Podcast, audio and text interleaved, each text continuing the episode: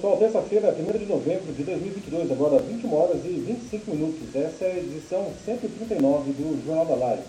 Uma nova maneira de fazer jornalismo em que você constrói a notícia junto com a gente. Eu sou Paulo Silvestre, consultor de mídia, cultura e transformação digital. Vou conduzir hoje o debate. Junto comigo, como sempre, está o Matheus. E pessoal, tudo bem? Boa noite. Então, uh, para começar a nossa edição de hoje, não, a gente vai começar falando aí, vou, vou retomar aqui para porque estava ruim para ouvir, não.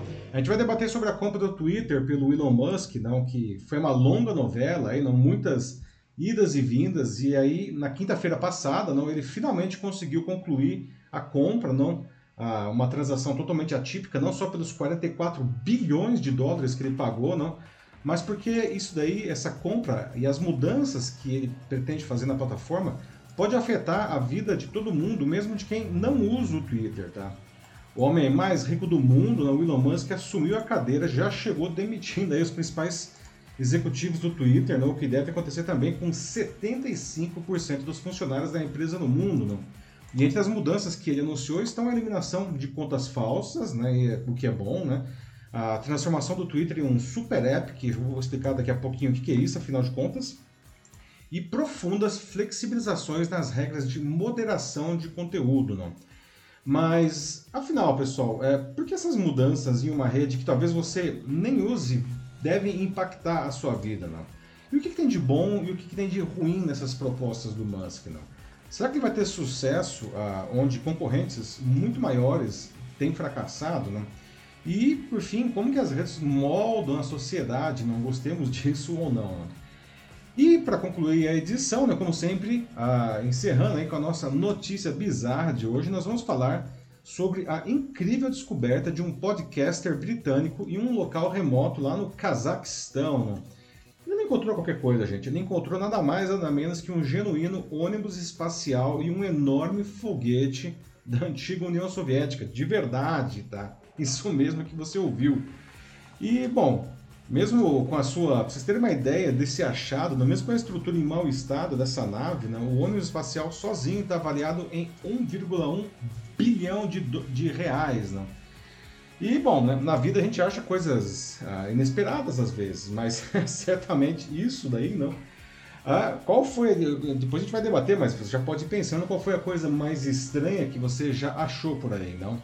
Bom, e agora sim, com o áudio resolvido, nós vamos começar aqui uh, os debates da edição 139 do nosso Jornal da Live. Né? Como já foi adiantado, a gente vai começar falando sobre a compra do Twitter pelo bilionário Elon Musk, né? que foi concluída na quinta-feira agora, quinta passada. Né? Que depois foi uma novela isso daí, né? com, com muitos é, é, takes incríveis, aí, né? com direito a acusações processos judiciais mútuos, não, mas ele finalmente pagou a fatura de 44 bilhões de dólares, não. Não é, por isso já não é uma transação comum, né? mas enfim, a, a grande questão é que mesmo que você não use a rede social, o negócio pode afetar a sua vida, não? E é isso que eu quero debater com vocês aqui hoje, não? E o Musk já chegou tirando do Twitter da bolsa de valores, agora é uma empresa que não está mais listada em Nova York, é só ele é o único dono, não? Ah, ah, e também dissolveu o conselho original né, de acionistas, mesmo porque não vai ter mais acionistas, demitiu os principais executivos, não, e promete fazer alterações profundas aí na rede social do Passarinho Azul, não, que vai mudar bastante a maneira como a gente usa a plataforma. E ainda isso aí pode influenciar outras redes sociais, não, ah, de acordo com os resultados. Não, isso a gente vai discutir daqui a pouquinho também. Não. Mas eu já deixo aqui algumas perguntas para vocês, enquanto eu vou trazendo detalhes dessa transação totalmente ah, inusitada, né? Bom, pessoal, o que vocês acham desse movimento do, do Elon Musk? A primeira coisa, né? Vocês estão acompanhando aí essa, essa novela, né? Ah, e afinal, por que, que essas mudanças não, que ele pode fazer em uma rede não, é, pode impactar a sua vida, mesmo que você não use o Twitter? Não? Vocês acham que essas mudanças... A gente vai falar daqui das mudanças também, mas vocês acham que elas são boas, elas são ruins?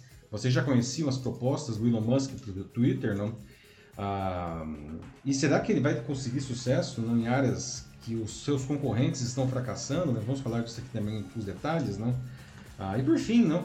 como que as redes sociais moldam a sociedade? Gostemos disso daí ah, ou não?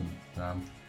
Bom, aí está o Elon Musk com o seu Twitter, não? Os 44 bilhões de dólares colocam essa compra como a segunda mais alta da história uh, da indústria de tecnologia, ficando só atrás da aquisição da Blizzard pela Microsoft no ano passado, que, que custou nada menos que 68,7 bilhões de dólares. Né? O homem mais rico do mundo, que também é o CEO da fabricante de carros elétricos Tesla e da empresa aeroespacial SpaceX, assumiu a cadeira do Twitter agora de cara mandou embora os principais executivos aí da, da, da empresa. O primeiro, inclusive, foi o presidente executivo, que é o Parag Agraval, não? Foi embora também o chefe financeiro, que é o Ned Segal, não? E chefe do departamento jurídico, a Vijaya Gad, também da SO, não? Aliás, é chefe do departamento jurídico e também políticas e confiabilidade. O Sean Edgett, que é conselheiro geral do Twitter, também dançou, não? assim como a executiva Sarah Personet, que é responsável por cuidar das divisões dos clientes. Não?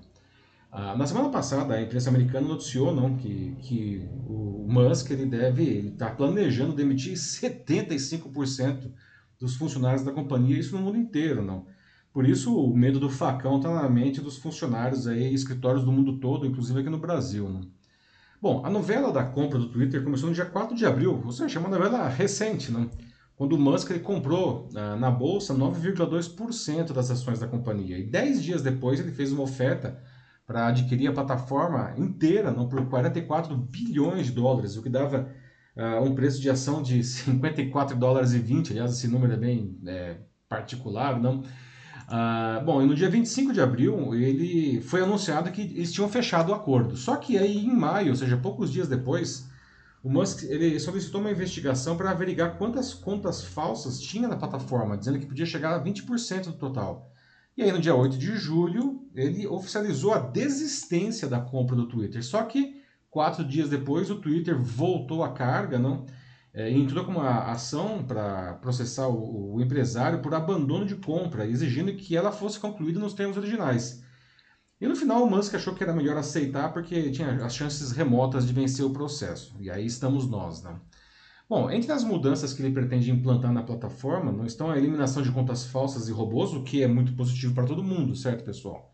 Ele também quer que isso aqui é um negócio já polêmico, não? Ele quer que as contas verificadas, ou seja, aquelas contas que você tem certeza que a pessoa é quem ela diz ser, não? todas as contas verificadas passem a pagar 20 dólares por mês para manter esse privilégio. Não? E aí o pessoal está falando, pô, mas aí, né? Complicado. Possivelmente a gente vai ver também novos recursos em breve, não? porque o Elon Musk já disse que ele quer concorrer com o Instagram e o TikTok, que são redes bem diferentes do Twitter. Não? E na mesma linha, ele quer transformar o Twitter num super app, não? como o chinês WeChat, que é o super app mais famoso do mundo. Não? O Super App é um, um, aplicativo, é um único aplicativo em que você pode fazer coisas muito diferentes. Por exemplo, você pode conversar, né, que era a origem do WeChat, como assim como o WhatsApp, por exemplo. Né? Você pode fazer compras por ali, né? você pode pagar contas, você pode fazer um monte de outras coisas, tudo dentro de um único aplicativo. Então o Elon Musk quer transformar o Twitter também num super app, não? Uh, mas a mudança que tem dado o que falar são as, aquelas que no algoritmo para permitir o aumento do que ele chama de liberdade de expressão. Né? Segundo ele, as pessoas devem poder falar nas redes as coisas mais escandalosas, isso palavras dele, tá? E isso leva também a, a profundas flexibilizações nas regras de moderação uh, de conteúdo. Então, pessoal, eu queria abrir aqui o nosso primeiro bloco de debate. Não? Eu gostaria de saber o que vocês acham dessas mudanças propostas pelo Elon Musk. Não? Será que alguém consegue Aliás, é uma pergunta que tem muita gente fazendo, não? Será que alguém consegue ser eficientemente CEO de três empresas tão grandes e tão complexas, não? Como o Twitter, a Tesla e a SpaceX, não? Aliás, quem aqui na, que está nos assistindo agora usa o Twitter, não? Usa regularmente? Ou, como que vocês usam? O que, que vocês acham da plataforma? Como ela está hoje, não? Ou como ela foi no passado, se você for um usuário raiz aí de Twitter, não? E o que vocês esperam que ela possa ou deva se tornar aí uh, de agora em diante ainda sob nova direção, não? E aí, Matheus, que pessoal está falando aí? Bom, então primeiro tenho a Fátima Regina aqui no LinkedIn, que ela diz que tem conta tanto pessoal quanto profissional na rede, no Twitter, mas que ela não usa nenhuma. Ela até chegou a apagar o aplicativo do celular, diz que não tem nada que preste. E é interessante, porque uma das coisas que o Musk ele fez, acho que até foi pensando um pouco em é, chamar muitas pessoas de volta, né? Uhum. Defendendo a, as pautas que ele defende, porque ele acredita que isso vai expandir a, a rede, porque acho que uma das maiores discussões que tem críticas que existem de fato ao Twitter atualmente é de que uh, é um espaço muito ruim para se criar qualquer tipo de debate, que é um espaço muito nocivo, tóxico, tóxico assim, qualquer tipo de debate, qualquer tipo violento. Tipo né? Sim, é, é, um lugar em que assim fica é, popular para as pessoas irem por, por briga mesmo. Então, é, Musk supostamente vai resolver isso porque ele coloca essa culpa toda na cultura do cancelamento, por exemplo. Mas agora é, cabe a nós ver se realmente isso vai, vai mudar para melhor. Ok, né? Começando aí o nosso debate com o comentário da Fátima, né? Bem-vinda, Fátima. Ah, e esse é um ponto interessante. Você disse que você tinha duas contas, tinha uma conta pessoal e uma conta é, é, profissional no Twitter e você, enfim, não abandona porque, nas suas palavras, não tem nada de bom lá, não. E o Matheus trouxe essa questão, não? De que o, a plataforma ela se tornou bastante tóxica de uns anos para cá. Não parece que todo mundo que está lá tem essa intenção de brigar, não. Então, ah, muita gente questiona qual que é o sentido dessa rede, não. O Twitter tem claramente não uma vantagem. Ele conseguiu manter uma vantagem sobre todos os outros concorrentes de trazer o conteúdo mais rapidamente. Não tem uma maneira de você ver como que o mundo está pulsando ali, não? Ele é muito, muito instantâneo mesmo, não? Mas ele adquiriu essa, essa, esse cenário de guerra. E a gente pode até para pegar um exemplo aí, não, a, a analogia que o próprio Musk faz, não, ele disse que ele quer transformar o Twitter não, numa praça pública onde as pessoas possam falar o que quiser, não. Mas já pensou como seria não, uma praça pública né, na, na vida presencial, digamos assim, em que todo mundo é, pode falar o que quiser e inclusive xingar e ofender livremente os outros, não? Acho que ia ser uma praça em que ia dar muita briga, no mínimo, não? Ah, e o que eu não sei se as pessoas iam querer continuar visitando essa praça depois de, de algumas vezes é, em que rola a pancadaria permanente ali entre as pessoas que passam por lá. Não? Isso só para ficar na analogia do próprio Elon Musk. A Ana Muniz também está aqui com a gente, que ela se diz um pouco mais preocupada com a aquisição do Musk da rede porque ela falou que a rede devia traçar algumas linhas, né, alguns limites, é, de que a população fica completamente exposta lá né, e sem é, grandes defesas a qualquer tipo de conteúdo que, que é exposto ali.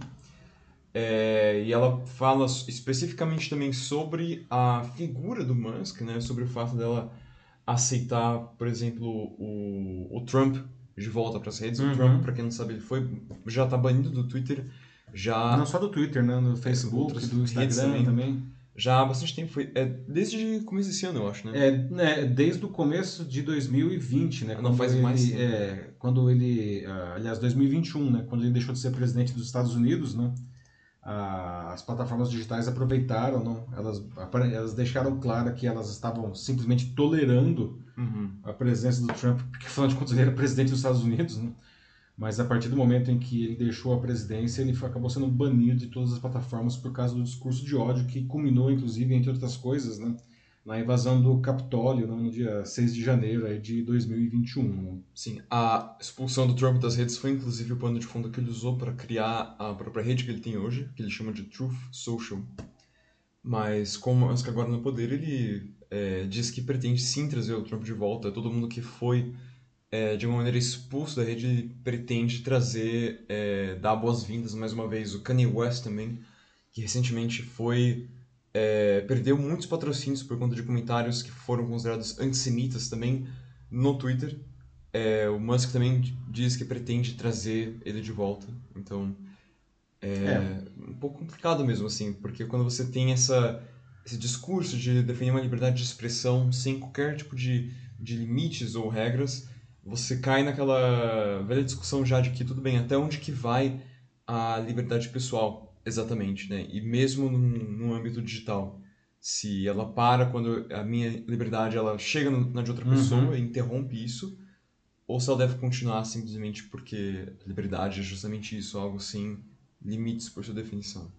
É, a, essa questão de, inclusive, resgatar contas que foram banidas, eu vou trazer uma outra informação logo na sequência aqui, que não vai ser tão automático assim, não, apesar do, do, do, do Elon Musk sempre ter dito que ele gostaria de ter o Trump de volta na plataforma, não, mas é, não vai ser tão automático assim. E essa questão né, da liberdade de, de expressão não, é, de poder falar o que quiser, não é, certamente é o grande debate em torno disso daí, não. É, mas eu vou até pedir para guardar um pouco, dizer que a gente vai retomar isso com mais detalhes aqui no, no nosso segundo bloco, não. Ah, mas certamente é a grande é, é, o, é, o, é o grande barulho que se está fazendo em torno dessa compra aí, né? O que, que vai ser do Twitter? O caso do Kanye West é interessante. Não será que a gente pode realmente falar o que a gente quiser? Poder a gente pode, né, gente? Só que a gente tem que arcar com as consequências disso daí, não. É, ele perdeu patrocínios aí, né, como o Matheus trouxe. Não. Aliás, o próprio Elon Musk fala não, que ele quer que as pessoas falem o que elas quiserem, mas que elas é, respondam por tudo que elas falarem. O que é, enfim, acho uma coisa justa, né? Realmente é como na vida real, você pode falar o que você quiser, né? Só que você pode cometer crimes dessa maneira e você vai ter que responder por isso daí, não. A questão é saber se ele vai conseguir gerar uh, um controle disso, não. Mas nós temos aí outras, outras propostas de mudanças aí, não? Alguém gostaria de comentar alguma dessas mudanças? Ou, enfim, Matheus, o que, que o pessoal está falando aí? Podemos também seguir por esse caminho, sem nenhum problema. Depois tem o Douglas Soares, que ele diz que acredita que o Twitter ele vai se tornar uma espécie de LinkedIn, mas com uma maior quantidade de interações diárias e também mais liberdade de expressão. Também para pessoas que preferem mensagens mais rápidas, mais curtas, ele acredita que é, vai preferir o Twitter mesmo, aqueles que são mais de um ambiente uh, corporativo. Então, é o que ele defende Douglas aqui. Uhum. Uhum. Então, bom, interessante. Eu nunca tinha pensado nisso, Douglas, mas Pode ser mesmo. Você está tá sugerindo então que o, o, Twitter ele pode virar alguma coisa mais corporate, assim, mais coisa como, como o LinkedIn, não? É... Isso é um perfil bastante diferente do que, do que é o Twitter hoje, não? Que hoje é um, como a Fátima disse no primeiro comentário, meio que um banho de sangue ali, não? Ah, qualquer coisa que se diga ali, vai ter sempre alguém, é, uma multidão disposta a te apoiar e outra multidão disposta a te apedrejar qualquer que seja o tema, não. E esse talvez seja um dos grandes calcanhares de Aquiles hoje da, da plataforma, que inclusive não consegue mais crescer nem no Brasil e nem mundialmente, não. Sem esse... falar, desculpa te pode cortar, falar, mas falar. também é muito popular entre jovens, né? Que hoje em dia eu não sei se eles fazem muito esse perfil corporativo também. É. Uhum. Enfim, mas enfim, vamos ver, né? pode ser um caminho aí, né? É uma questão de verificar como que essas mudanças vão refletir aí na, na forma como as pessoas usam o Twitter. Né? Mas um, obrigado, Douglas, aí, pelo, pelo comentário. Não? Aliás, não tinha agradecido a Ana também pelo comentário anterior. Obrigado, Ana, nossa amiga aí de Portugal. Bom, uh, acho que por enquanto dá para seguir em frente, depois a gente consegue recuperar alguns. Tá bom, então. Uhum. Então vamos seguir em frente aqui com o nosso segundo bloco, não? Uh, é, é como dizem, né, pessoal? Falar é fácil, não? Fazer é outra coisa, não? O Musk, ele ele quer algo aí que concorrentes que são muito maiores do que ele, inclusive como o, Google, não, ou a Meta, não, que é a Meta que é dona do Facebook, do, do Instagram e do WhatsApp, não. Eles também buscam, não, e estão sofrendo para conseguir, não. Ah, especialmente fazer com que os anúncios sejam ainda mais direcionados para o público, não. Ou seja, você vai ver o anúncio que tem a ver realmente com você, não. E que tenha, e aí a gente volta, não tem como, essa discussão é a grande discussão, não que a gente tenha um equilíbrio eficiente e automático não, do que pode e do que não pode ser publicado nas redes. Todo mundo busca, isso é quase o santo grau aí das redes sociais, não. Mas é algo muito difícil aí, mesmo os, os grandões aí que são muito maiores que o Twitter não estão conseguindo, não. É, além disso, não, a, a, afrouxar a moderação de conteúdo contraria avanços não, que as redes sociais não ah, vem fazendo junto a governos e a sociedade civil do mundo inteiro, não, justamente para combater práticas destrutivas, né? como, por exemplo, fake news e discurso de ódio, são as duas principais. Né? A gente acabou de passar pelo segundo turno da eleição aqui no Brasil nesse domingo, não sem que, naturalmente, não houve tempo para qualquer mudança efetiva né, fosse implantada no Twitter em dois dias, três dias, não, não ia dar mesmo, né? Mas a gente tem, daqui a exatamente uma semana, não, a gente tem eleições legislativas nos Estados Unidos, não? Fica a pergunta, não vai ser um teste de fogo. Será que o Twitter vai conseguir hum, é, fazer alguma mudança não, é, nessas regras que o Musk está pedindo aí não, a tempo de chegar aí no, a, na eleição legislativa dos Estados Unidos, que acontece agora no dia 8, não? E, bom, segundo o próprio Musk, não, por que comprar o Twitter, não? Né? O pessoal é, pode se questionar isso daí, não? E segundo ele diz, não, definitivamente ele não comprou a plataforma pela possibilidade de ter lucro, não mas pela importância social que ela tem. Não? Nas palavras dele, e aqui vou colocar entre aspas, tá? A razão pela qual adquiriu o Twitter é porque é importante para o futuro da civilização, um pouco modesto também, mas enfim. Né, é, é, importante para o futuro da civilização ter uma praça pública digital, né, como estava falando antes, não?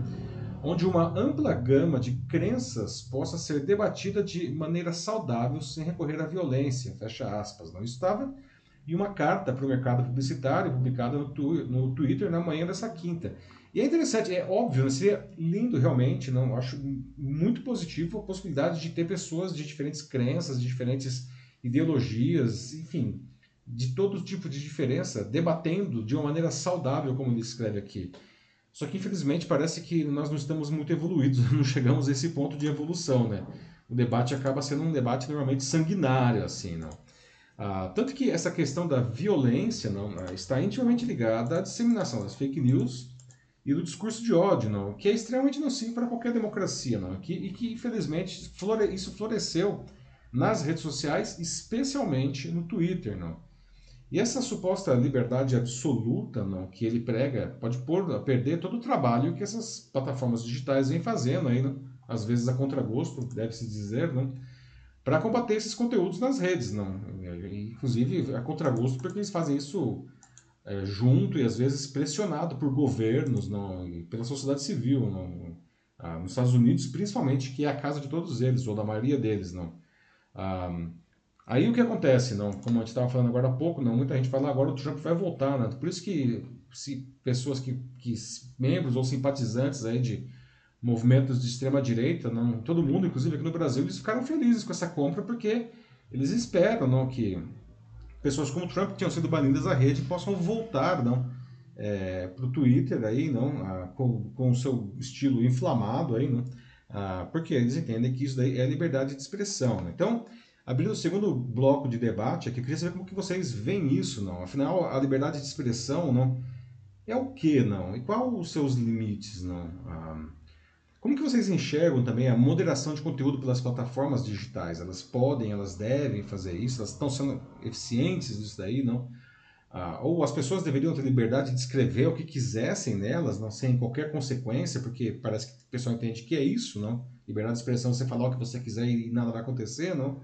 Ah, e como que vocês veem a colaboração dessas plataformas digitais não, com, com, sei lá, com governos, né, com órgãos de justiça aí de, de diferentes países? Né? Então, estamos retomando aí o que, o que a gente começou a falar, que não tem como falar disso na, na, no primeiro bloco aí, não. E aí, Matheus, o que a pessoa está dizendo aí? A Fátima disse que é engraçado eu me referindo aos jovens como eles. Ficou engraçado. É que eu Verdade, não uso. Né, Fátima, que o Matheus, ele Eu não é uso muito o Twitter. Né? É um eu ancião. não uso muito o Twitter. Não é minha rede favorita de verdade, assim, então.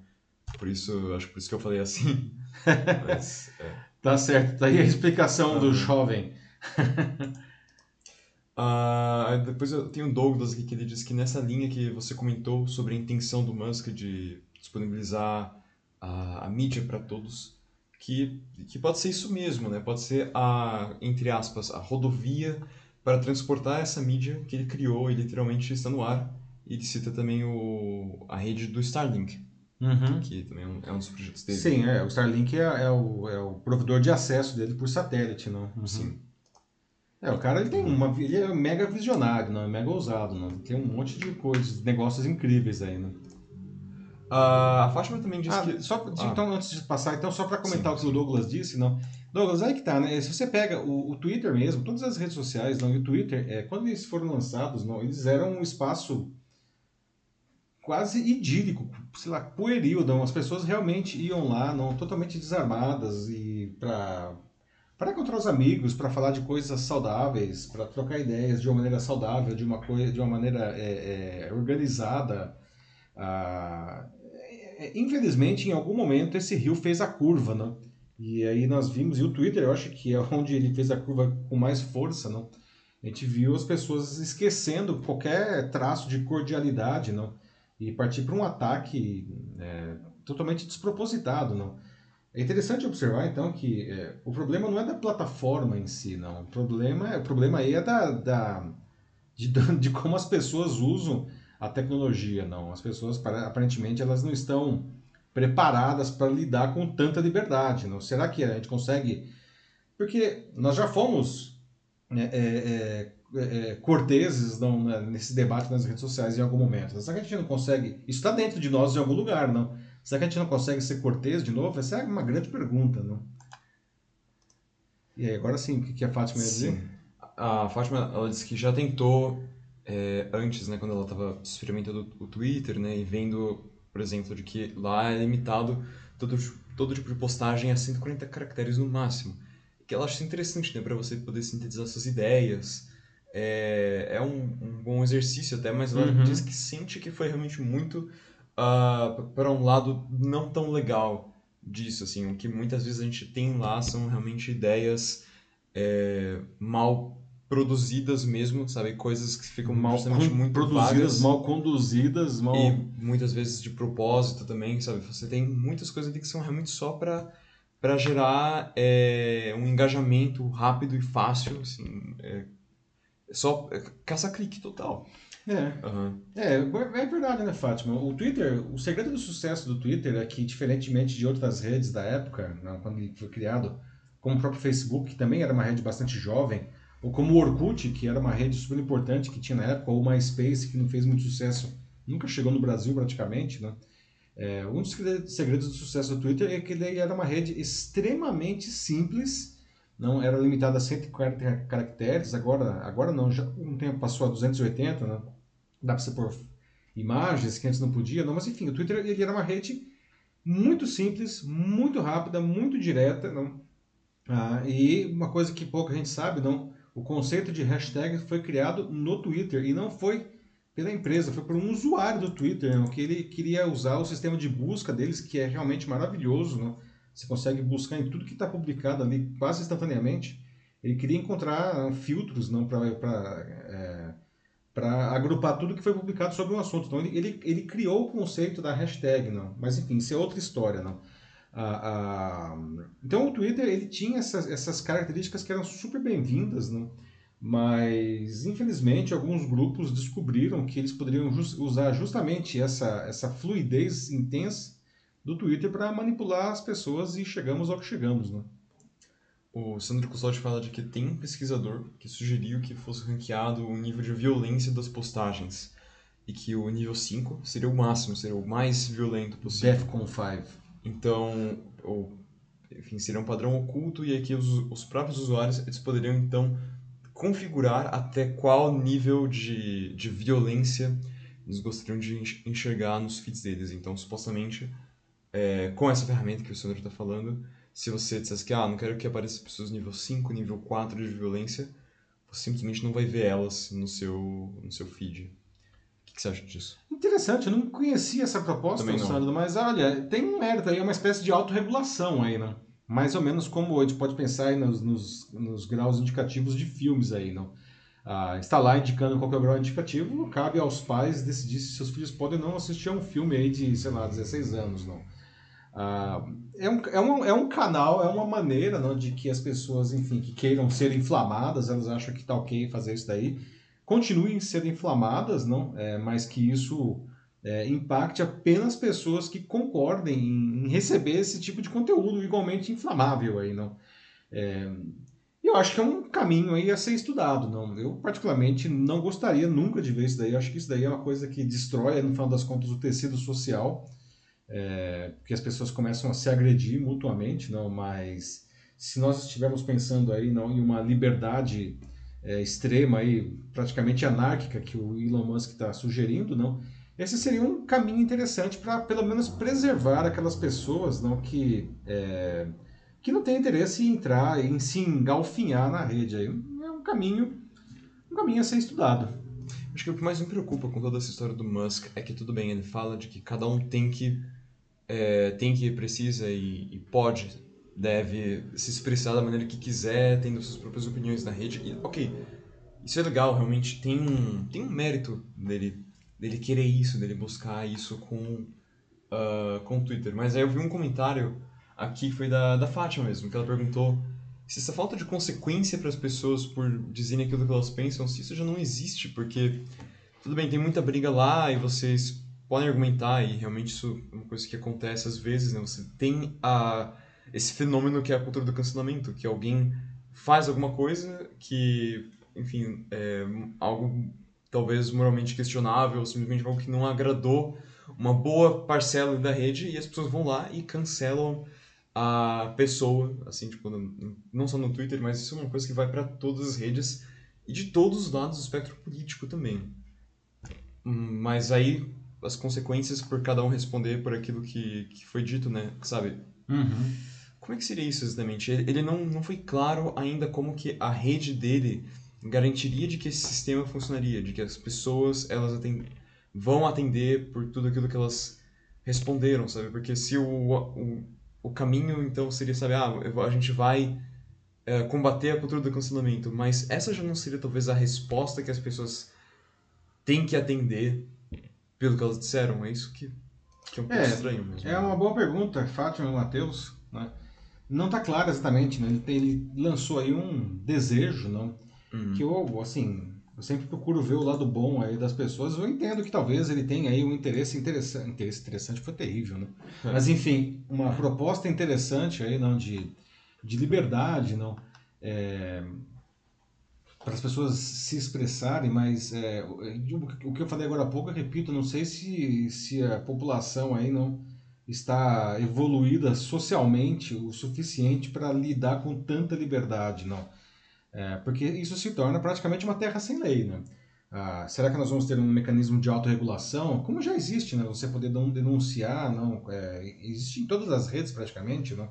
Você poder denunciar um determinado conteúdo que você é, é, não concorda, não?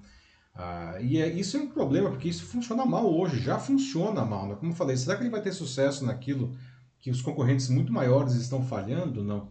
Hoje nós vemos aí publicações legítimas e que na verdade não estavam ofendendo ninguém, sendo uhum. canceladas e consequentemente os autores dessas publicações sendo canceladas, não porque ele tenha cometido algum erro, mas porque ele falou alguma coisa que desagrada né, os interesses de um grupo e aí existe um, um, movimento de cancelamento ilegítimo. E o algoritmo, ele, em um primeiro momento, né, ele não, não faz uma avaliação não, e ele vai lá e bloqueia a conta é, é, de uma maneira ilegítima. Ele tem que depois correr atrás para verificar, dizer, olha, isso, por que, que isso aqui é, é correto, não?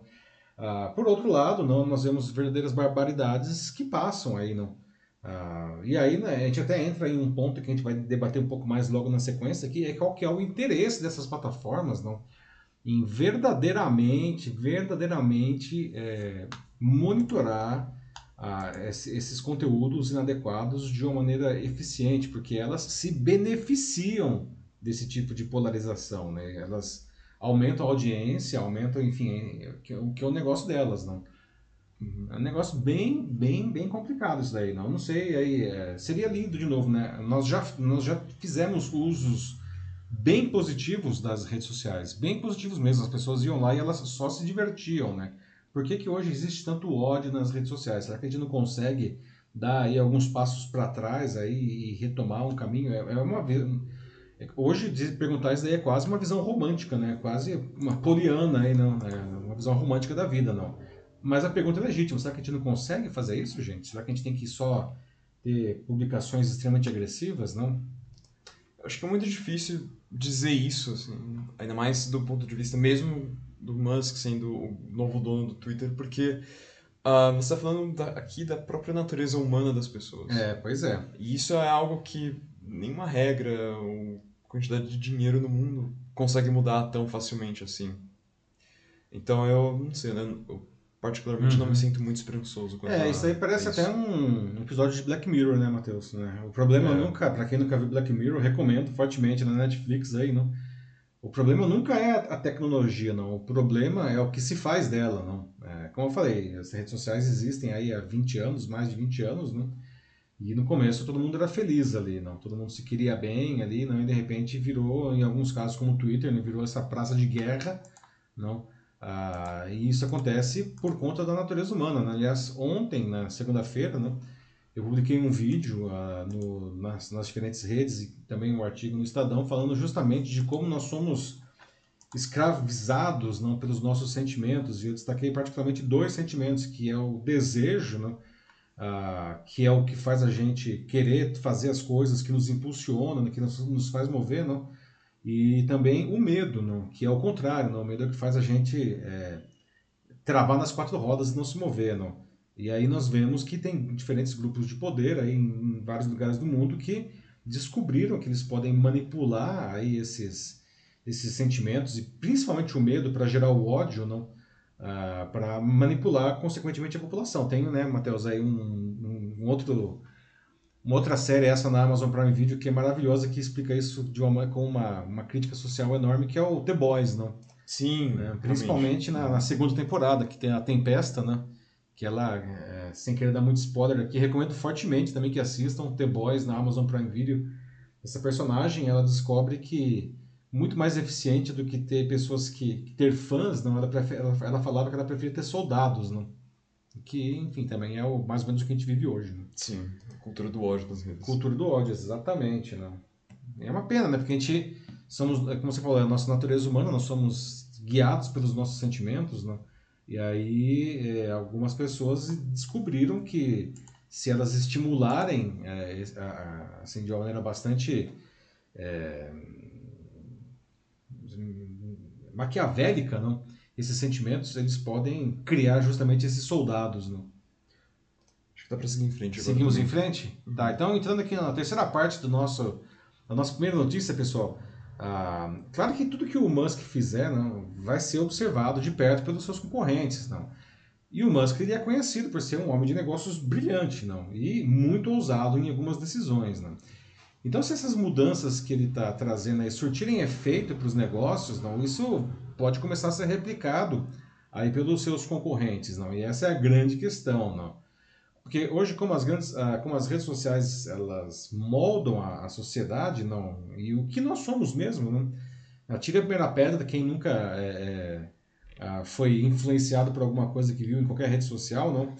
essas mudanças aí, não, elas podem ter um impacto profundo não, em todo mundo, não, não só em usuários do Twitter, mesmo que você não passe perto do Twitter, não.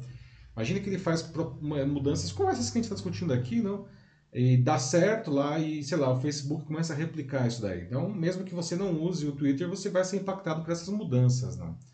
Ah, ah, vale dizer que o, que o Musk anunciou que o Twitter, isso aqui que eu falei que era é, é, o Trump não vai entrar automaticamente de volta, não. Isso aqui é uma coisa interessante. O, o Musk anunciou que o Twitter vai criar um conselho de moderação de conteúdo com pontos, pessoas nesse conselho que têm pontos de vista amplamente distintos, não.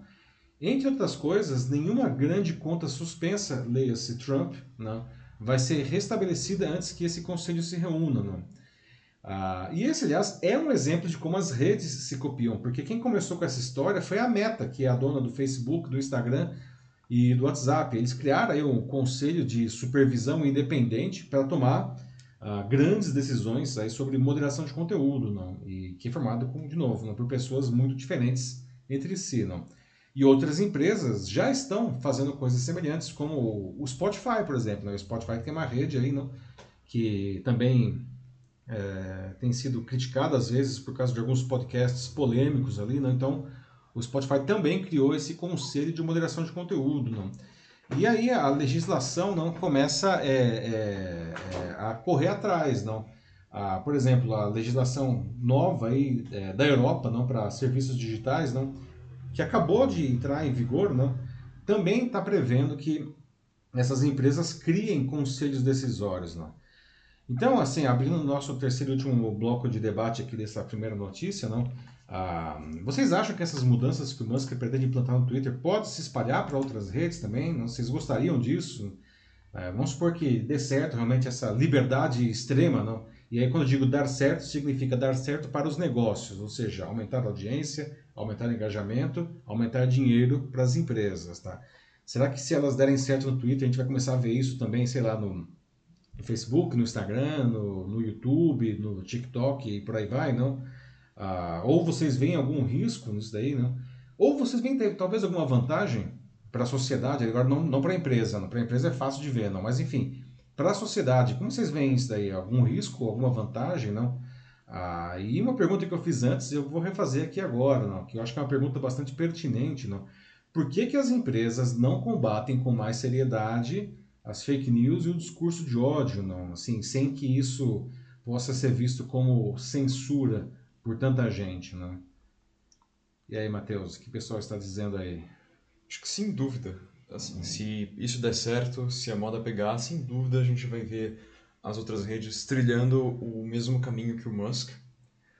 O que, na minha concepção, é, isso pode ser ruim, porque as pessoas que não gostem desse novo, desse novo modelo, desse novo formato, elas de repente não vão ter muitas opções, né? Se as redes todas ficarem bem parecidas. Sim, é verdade. Então, por esse ponto de vista, eu acho que pode ser, pode ser ruim. Mas não sei, né? Vai que realmente o formato do Musk é, é algo legal. Assim. Então, eu tô tentando ser é, um, pouco, um pouco mais otimista, assim. Realmente quero dar uma chance para ver como é que vai ser. Uhum. Tô, confesso que também estou um pouco curioso para ver como é que é. Mas tomara mesmo que seja bom, que realmente ele consiga essa, essa visão mais, até um pouco idealizada, eu acho, do que ele quer. Porque se der, putz, assim, realmente uma baita ajuda para para todo mundo, eu acho. É. Enfim, a conferir, não. Você trouxe uma coisa aí, Matheus, que eu acho que é interessante, não? A questão de, de as redes ficarem cada vez mais parecidas, não? É, parece que as empresas, elas, elas, estão muito preocupadas aí com a questão de audiência, evidentemente, não é o negócio delas, não?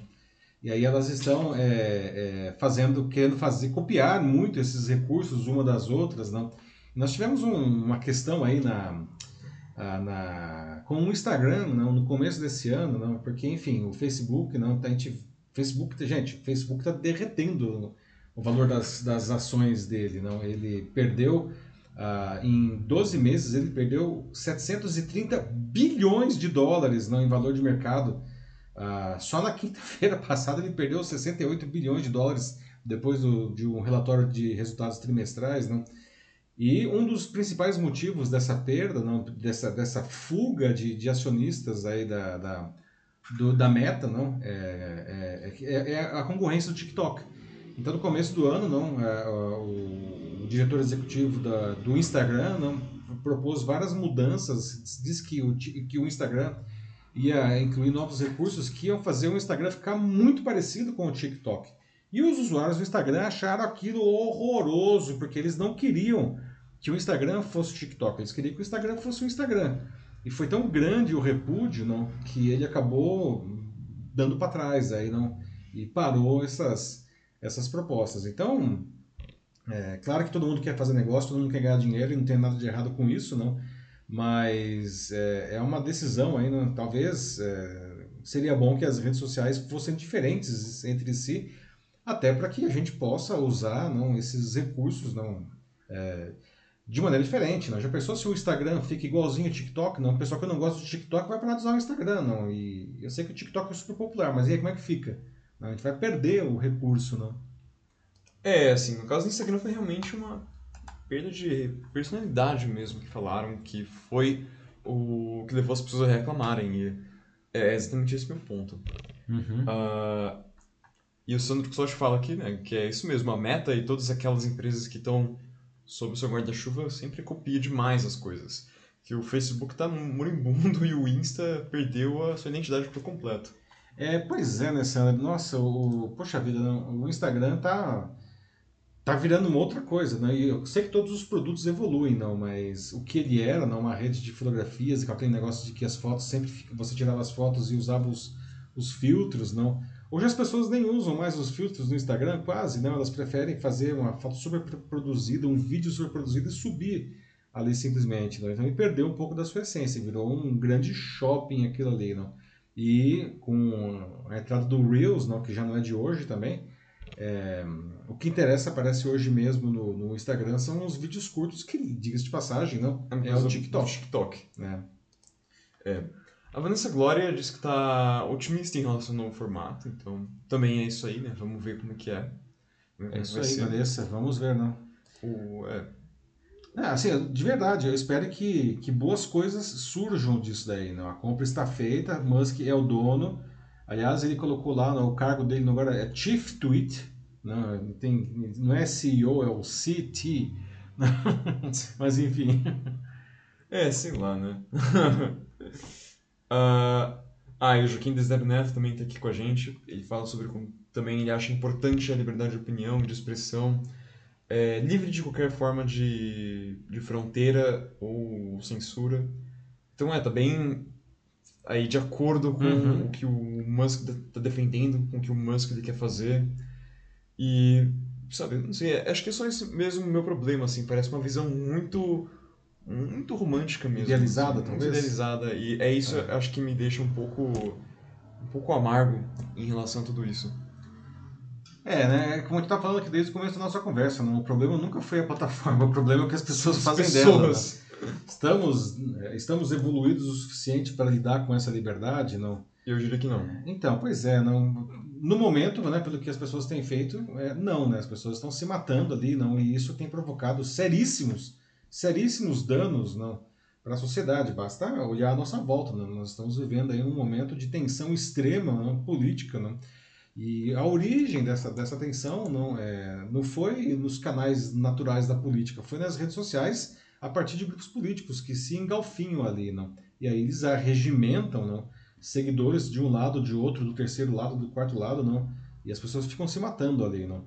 É, então, eu acho que eu sempre fui um grande defensor da liberdade de expressão, mas é, de uns anos para cá, e estudando profundamente isso, inclusive no mestrado, comecei a observar que realmente aquilo que nós aprendemos lá na- no ensino médio, ensino fundamental ta- também, mas no ensino médio principalmente, não, é, não existe nenhum tipo de liberdade que seja é, uma liberdade absoluta, não. Inclusive porque a nossa liberdade termina quando começa a liberdade do outro, não. E é isso que é o que se coloca em questão aí e que vem sendo estressado não na- nas diferentes plataformas digitais. As pessoas parecem que elas não querem é, debater, elas não querem ouvir, não. Todo mundo tem, tem direito de pensar de uma maneira diferente. E a gente, inclusive, aprende quando a gente entra em contato com as diferenças, não. Mas para isso precisa existir de todos os lados envolvidos, não, a disposição de querer ouvir e construir com o outro, não. E é isso que Sim. parece que a gente perdeu, não. E a gente tinha isso, como eu disse, não. Poxa vida, no começo das redes sociais era tudo lindo e todo mundo era feliz, não. O que aconteceu, não? A gente sabe o que aconteceu, né? já falamos aqui. É. Porque isso envolve muito você também assumir, por exemplo, de que às vezes a sua ideia, aquilo que se defende, pode estar errado. Sim, claro. Mas hoje em dia isso é algo quase que impensável para a maioria das pessoas. Assim, não, não tem como eu estar errado, né? Eu tenho que estar certo. E quando eu encontro uma pessoa que pense de forma oposta à minha, eu preciso destruí-la. É, exatamente, Aham. é um inimigo a ser destruído. Né? Sim. Não é uma. Não vou nem falar que é um adversário, que o adversário é alguém com quem você joga, não.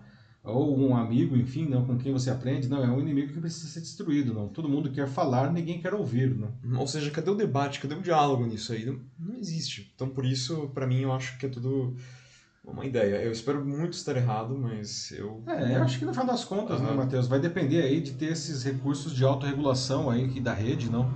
É, que isso é o que as plataformas têm falhado, não. Elas não têm conseguido oferecer esses serviços de autorregulação para manter o nível do debate alto, não. É, mas é que, de novo, né, isso passa pelos usuários, não. Os caras, você pode ter um serviço maravilhoso, tecnologicamente falando, não. Mas você precisa das pessoas usando esse recurso com, com habilidade e com bom senso, né? E tá, tá difícil ter bom senso, o mercado tá embaixo no mercado, né? Esses produtos, não? É. Pensar que o Instagram era um editor de fotos e para marcar lugares no Foursquare, como o Douglas Soares coloca. Pois é, né, Douglas? Quem não se lembra dos usuários raiz aí da, da- da- do Instagram, né? aqueles famosos pra, fotos do prato do almoço, não? Que era um negócio que as pessoas iam almoçar e tiravam foto do prato que elas estavam comendo, e aí rolava um filtro legal lá, não? Assim, pra É. comida ficar mais bonita ainda, não? É, e era sempre isso, né? As pessoas reclamando, ah meu Deus, o Instagram é horrível, que as pessoas ficam. Elas não comem mais, que elas vão e colocam a foto do prato, isso é um absurdo. que saudades Nossa, das fotos do Quem prato. dera fosse só isso, né? Se a gente estivesse reclamando só das pessoas chatas que chegam no restaurante tirando foto da, da comida. Só, se fosse só isso, né? Estaria ótimo. Pois é, né, Douglas? Mas enfim, né? A esperança é a última que morre, diz o ditado, não? Então, quem sabe a gente consegue ter aí um, um renascimento, não, da- das plataformas digitais aí, não mais equilibradas, não?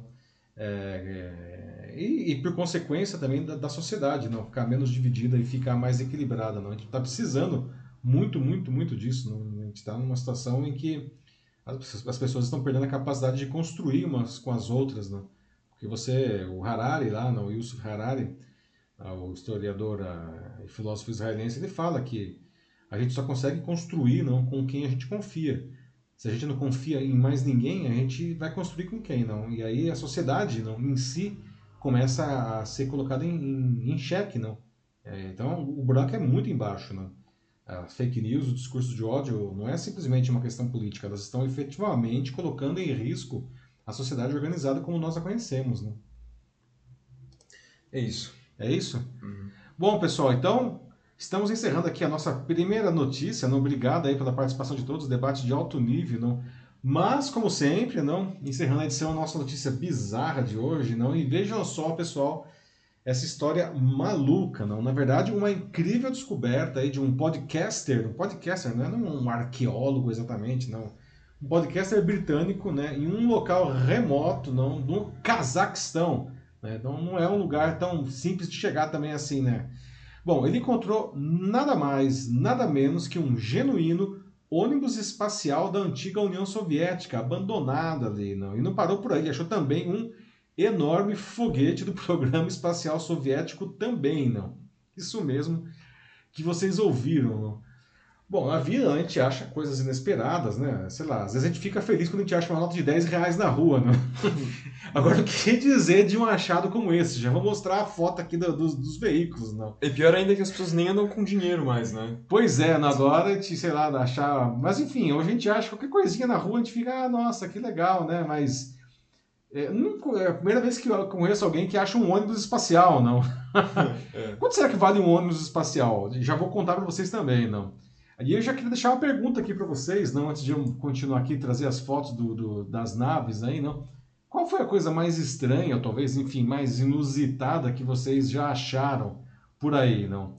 Bom, aqui está a foto, veja assim, aqui à esquerda, não, vocês têm a, a foto do ônibus espacial, e à direita vocês têm a foto do foguetão aí que o cara achou lá no Cazaquistão, não? Ah, chega a ser inacreditável, né, gente? Como que você acha um negócio desse? Como que isso, aliás, é inacreditável como que isso está abandonado. Não? O podcaster em questão aí, ele se apresenta como Greg Abandoned, o que aliás é muito sugestivo o nome, né? o cara que caça coisas aí. Né? Ah, bom, apesar de ter divulgado as suas descobertas só na semana passada, tá? ele já sabia né, da existência dessas naves desde 2019, né? quando ele encontrou essas naves lá no, no Cazaquistão. Né? Só não tinha divulgado ainda, e ele, aliás, não divulga a localização exata, né? a, por uma questão de, como ele mesmo diz, não, de proteger aí essas, essas duas naves aí, não. Ele não vai carregar essas naves para lugar nenhum, não. Ah, o ônibus espacial soviético, que é esse que está à esquerda aí, não, vendo visto de frente, não, ele, ele era chamado de Pitika, né, que significa pequeno pássaro em russo. Ali a gente está falando de Twitter aqui, não? é, temos a Pitika, não, que é um pequeno pássaro. Não. Ah, e é, é curioso observar, não, a incrível semelhança na estrutura do, da Pitica aí, não, com os antigos ônibus espaciais da NASA, né, lá Columbia, Discovery, Challenger, né, Enterprise, né? É, é tão parecido que começa vai falar, hum, suspeito isso daí, não? Lembrando que os Estados Unidos e a União Soviética viviam uma corrida não espacial é terrível, não? E é, só que apesar do, do programa é, americano de ônibus espacial ter sido um grande sucesso, não, os ônibus espaciais soviéticos foram um, um fracasso aí, não. Bom, essa enorme nave espacial aí, a Pitica, não, ela é avaliada em 189 milhões de libras, o que dá mais ou menos 1,1 bilhão de reais, né? Cara, um, isso no estado, tá? Como dizem, quando você vai comprar o carro, ó, tá vendendo aqui no estado, né? Uhum. O negócio ela tá abandonado. Vocês podem observar que, inclusive, ela nem não foi nem concluída a construção é, dessa nave aí, não. Mesmo assim, ela vale mais de um bilhão de reais, não. Ah, tá com a estrutura comprometida, infelizmente, não está abandonada há muito, muitos anos, décadas, não tão tá enferrujando, é uma, uma, uma tristeza isso, né? Bom, o Greg Abandon também encontrou esse foguetão aí, não? À direita não é pequeno, ele tem 58 metros de altura, não? Um monstro, nas palavras do Greg, não? Que também fazia parte aí do programa é, espacial da União Soviética, não? E aparentemente a escolha do local para que essas naves fossem guardadas, para não dizer abandonadas, não foi por acaso. Não? Segundo a, a rede britânica BBC, não, nessa região aí fica o cosmódromo de Baikonur, não, que é a primeira, segundo a BBC, a primeira e mais secreta base espacial do mundo. Não. Agora é triste, né? Um fim melancólico desses dois gigantes aí, não? Ah, mas isso daí se deve justamente ao colapso da União Soviética, não? que deixou de existir, não? e a União Soviética investia fortunas no, no programa espacial, não, para sempre tentar superar aí os, os americanos nos tempos da Guerra Fria, não. E com o fim do bloco socialista, não, o programa espacial teve pesadíssimos cortes, não. Tanto que ah, hoje não, a, a, ele se concentra, não, no caso o programa russo, não, que foi o herdeiro aí desse programa soviético, não. Ele se concentra aí basicamente em missões comerciais, não, porque eles têm foguetes, não, que são super confiáveis aí, super robustos, não. Então para lançar satélite assim, não são são muito bons, né? Tem que mandar o pessoal lá para a estação espacial internacional, não? Mas enfim, pessoal, o que vocês acham dessa história, não? É, alguém aqui, aliás, já viu, já teve a oportunidade de ver de perto um ônibus espacial, não? Claro, se foi visitar alguma vez nos Estados Unidos, na NASA, lá no Cabo Canaveral, ou, enfim, no Museu Aeroespacial em Washington, não? Ah, mas enfim, agora encontrar não, uma coisa como o Greg fez, não, uma coisa é você ver a nave lá no museu, outra coisa é você estar tá andando por aí e encontrar um ônibus espacial. Isso é uma experiência mais louca realmente. Né? Como que você se sentiria? Não? E aquilo que eu falei antes, não? Que tipo de, de. Qual foi a coisa mais inusitada, mais inesperada que vocês já encontraram na vida? Não?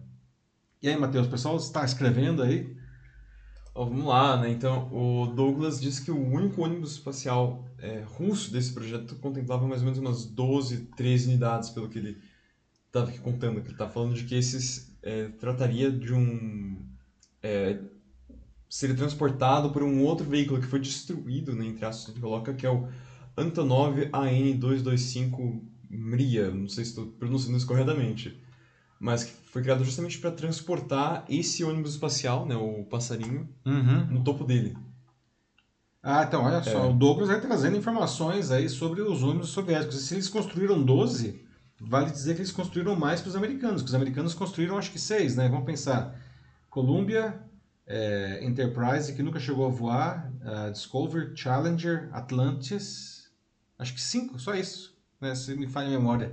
É, não sou tão velho assim, mas eu me lembro mais ou menos dos ônibus espaciais americanos que voavam bastante, né? E dois, inclusive, inclusive, enfim, explodiram, é a Challenger e a Atlantis, não? A Ana Muniz, que é de Portugal, ela fala sobre como na, na zona de Barossa tiveram grandes batalhas no passado contra as tropas de Napoleão. E quando foram as invasões francesas, não é? E de que nessa época, então, é, supostamente as pessoas ricas elas teriam escondido o seu ouro debaixo da terra. Então, reza a lenda de que existem fortunas é, repentinas a serem encontradas debaixo da terra. Então, escondidas em grandes potes de ferro e, enfim, o fato seria encontrar Poxa, uma dessas agora. nossa, não, mas ninguém, pô, Ana, ninguém foi aí com um detetor de metal, igual aquele pessoal que fica na praia procurando coisinhas, não? Pô, mas é, essas histórias a gente ouve muito, né? E, de fato, muitas efetivamente são verdadeiras, né? De vez em quando alguém encontra um, um negócio desse aí, um butinho aí desses enterrado ou escondido, não? Tá aí uma boa coisa para se encontrar, certamente, não?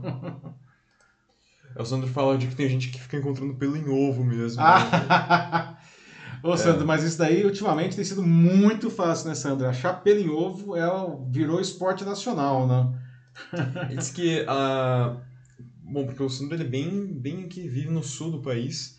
Então ele mora lá pelo Pampa, né? E diz que lá se encontram muitas armas antigas às vezes, e que eram ah. encontradas pela, pelo campo.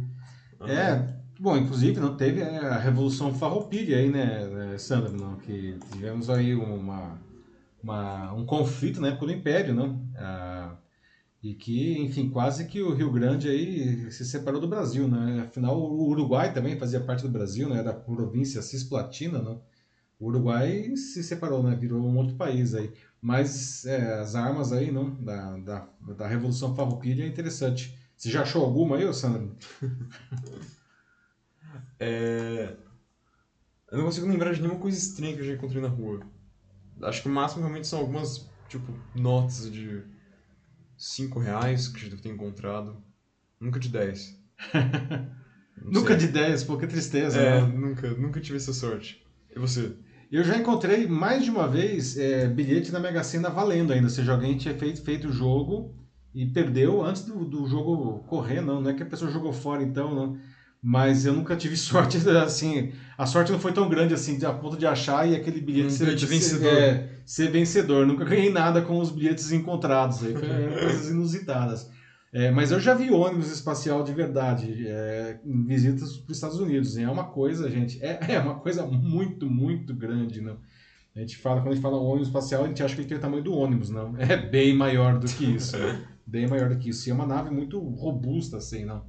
É, Bom, para quem quando era criança tinha, é, tinha o sonho de ser astronauta, não foi uma baita de uma experiência, não. Mas eu não encontrei no Cazaquistão, foi só no museu mesmo. O Sandro fala que já encontrou notas de banco imobiliário no chão. Nossa! É, pois é, olha, essa daí não tem valor comercial, mas pode, a gente pode aumentar o caixa do nosso banco imobiliário, né? Aí que sempre chega uma hora que Perde umas notas também. perde umas né? notas, ou o pessoal começa a ficar muito milionário no banco imobiliário e começa a, a ficar a quebrar literalmente o banco, não tem mais dinheiro para dar para as pessoas, não. É. Bom, É isso? É, é isso aí. Tá bom. Pessoal, é isso então. Olha, estamos chegando aqui a- ao final da edição 139 do Jornal da Live. Semana que vem, na terça-feira, teremos a edição 140, 140 semanas junto com vocês. Né? Ah, muito obrigado aí pela participação de todos. Aí, debate sempre bastante construtivo aqui. Né? A gente gostaria que, que as redes sociais fossem sempre assim, né, Matheus? Né? Que a Ah, gente pudesse ter uns bem debates melhor. mais legais, É. assim, né? Uhum. Mas enfim, quem sabe, né? Vamos ver aqui o que sai dessa compra do Elon Musk do Twitter, não? Mas enfim, obrigado a todos que participaram, deixando seus comentários, não? É, ou mesmo quem só nos ouviu aqui, obrigado da mesma forma, não? Ah, lembrando que às vezes a gente não consegue ver todos os comentários, mas todos são lidos depois. Então, mesmo se você estiver assistindo a gravação aqui do, do programa, seja no, no LinkedIn ou no YouTube ou como podcast, vocês podem deixar seus comentários, que todos eles serão lidos depois, certo? A gente não quer simplesmente dar a notícia, a gente quer conversar a notícia com vocês. Então, muito obrigado. Não? Ah, bom feriado amanhã para quem está no Brasil. Ana, desculpa, mais um feriado aqui. Tá? Ah, bom feriado para vocês amanhã e bom resto de semana. A gente se vê de novo na semana que vem com a edição 140 do Jornal da Live. Um abraço para vocês todos. Tchau, tchau. Tchau, tchau, gente. Até boa semana. Obrigado por terem participado. Quem assistiu, quem comentou, compartilhem e até semana que vem. Até, pessoal. E bom feriado aqui para quem tá no Brasil. Tchau.